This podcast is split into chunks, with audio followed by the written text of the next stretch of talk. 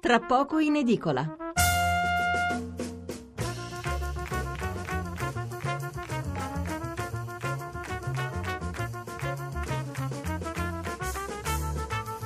Eccoci di nuovo qui, allora il numero verde ve lo ricordo 800 050 001, il numero verde, il nuovo numero verde che abbiamo adottato da eh, ieri e che quindi continueremo a, eh, a, usare anche in futuro 800 050 001.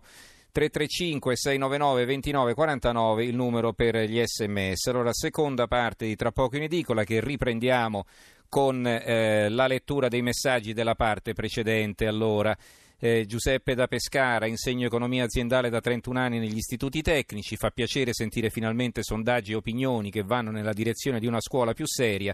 Tuttavia di scuola si parla troppo rispetto a quello che invece si dovrebbe fare. Per fare intendo non le riforme sulla carta, bensì investire per aumentare la professionalità di tutti, la tecnologia, i servizi e la qualità e non a parole. Alessandro da Genova trova assurdo il fatto di punire i docenti se gli studenti non passano gli esami alla prima. Una classe scolastica non è una squadra di calcio che se non ottiene risultati viene esonerato l'allenatore. Qui bisogna punire i giocatori che in questo caso sono gli studenti. Fausto da Roma, eh, se la valutazione cambiasse da quanto aumento la tua produzione alla, quali- alla qualità dell'uomo, no, non si capisce questo messaggio, mi dispiace, vabbè. Mario da Padova, eh, non è vero che, il no- che, il nostro paese non pensa a chi va all'università, anzi guarda che tasse ci mettono, ho due figlie, loro stesso dicono che dopo la laurea sarà inevitabile andare all'estero a lavorare.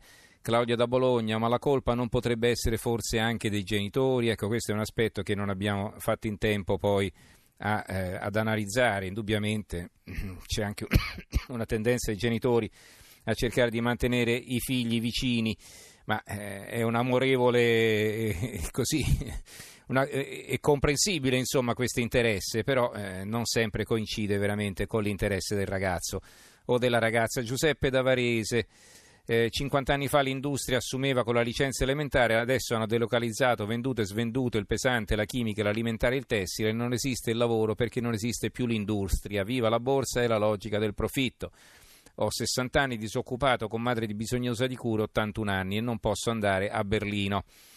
Eh, Luigi da Saluzzo, ma che paese è quello che non riserva un futuro per i propri giovani? Eh, Fausto da Reggio Emilia, se uno di New York va a lavorare a Detroit non si sente emigrato, capisco la lingua, ma anche noi abbiamo la stessa moneta e le leggi sul lavoro sono ormai omogenee in tutta Europa. Da giovane ho fatto esperienza all'estero in condizioni peggiori.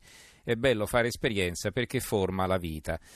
Va bene, allora, mm, a proposito di lavoro, c'è qualche titolo sui giornali, ve ne leggo solo due così eh, non, voglio, non voglio dire, ma insomma si capisce forse anche un po' meglio il discorso per il quale a volte conviene guardarsi attorno. La Sicilia, commessa pagata 2 euro l'ora dai cinesi, sono laureata ma da noi non c'è lavoro, questo è successo a Catania. E poi invece la Gazzetta del Mezzogiorno, pagate 33 centesimi l'ora, l'ora in un call center a Taranto. Denuncia della CGL e altri trattati come loro. Come sarebbe 33 centesimi l'ora? Perché gli avevano promesso 651 euro lordi, lordi al mese e alla fine del mese gliene hanno dati 90 di euro, pari quindi a, dividendo i 90 euro per il numero delle ore che hanno lavorato in tutto il mese, 33 centesimi l'ora. Allora mi dite, eh, forse non conviene guardarsi attorno un po' oltre le frontiere, conviene farsi sfruttare in questo modo, conviene lì stare ad aspettare un lavoro che non si trova, non lo so, insomma. Comunque, quello che dovevamo dire lo abbiamo detto. Allora, i titoli invece sulle banche, l'apertura eh, di quasi tutti i quotidiani, almeno i principali. Il Corriere della Sera, Banche la verità di Visco, La Repubblica, Banca Etruria, la verità di Visco, La Stampa, tregua sulle banche Renzi Visco. Il quotidiano nazionale Giorno Nazione Resto del Carlino con una foto di Visco, Siluro a Renzi. Caso Etruria, Visco mi chiese due volte della banca e non risposi. Di Maio e Calderori attaccano, ex premier sbugiardato, ma il segretario del PD esulta. Il blef scoperto è il titolo del fondo di Andrea Cangini, ma c'è solo il titolo in prima pagina. Il Sole 24 Ore non apre con questa notizia, ma eh, comunque la eh, tiene così eh, evidenziata, centro pagina. Visco su Banca Etruria, no sollecitazioni da Boschi. Renzi fece una domanda, io però non risposi. Audizione del governatore, tregua con il leader del PD. Ancora il giornale, Renzi chiese di Etruria, Visco Silura Matteo che finge di non capire.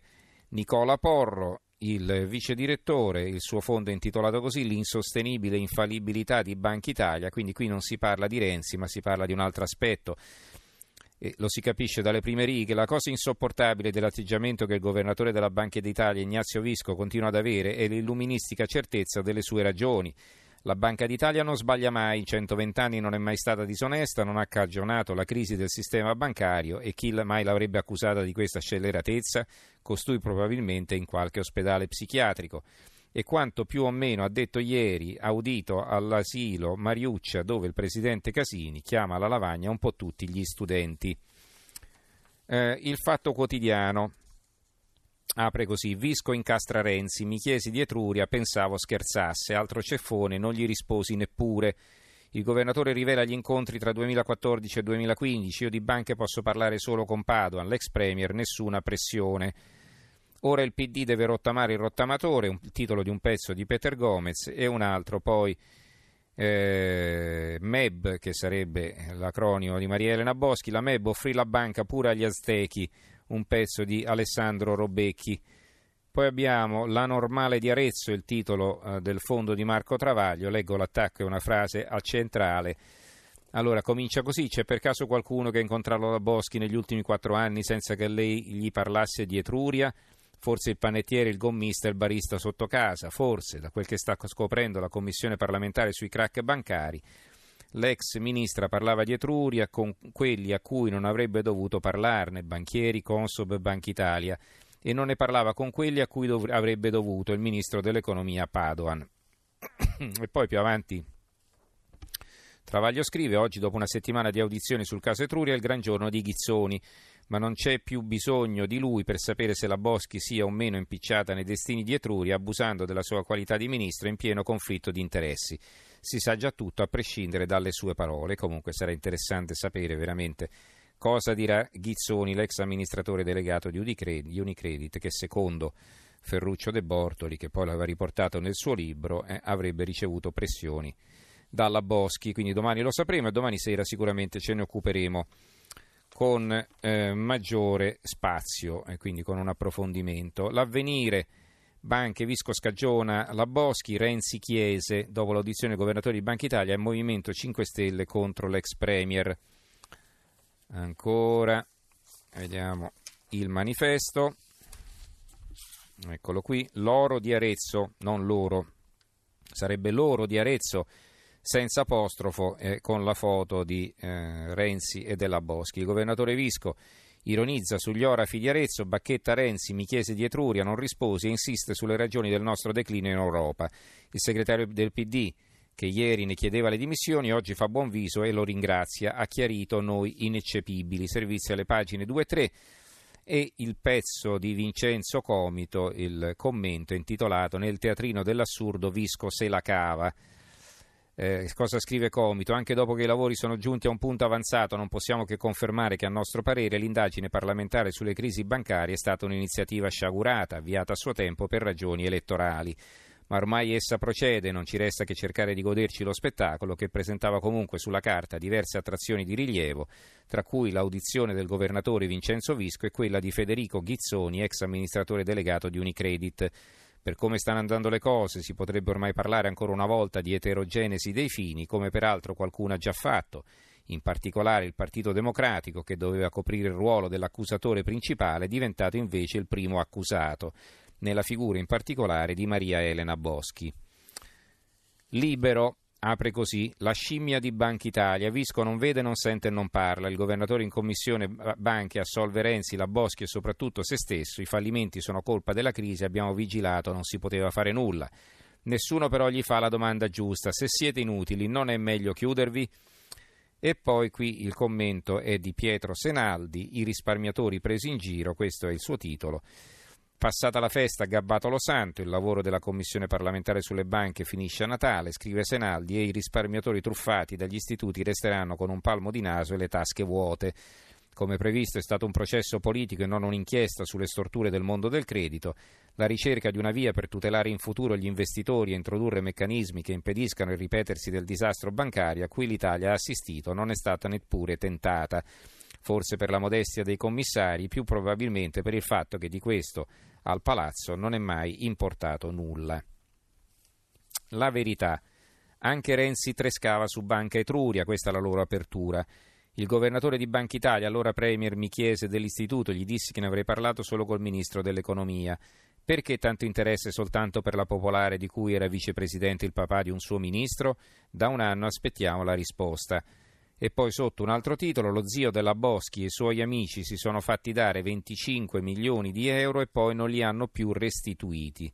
Lo zio della Boschi e i suoi amici, non so dirvi altro perché poi il servizio è a pagina 2.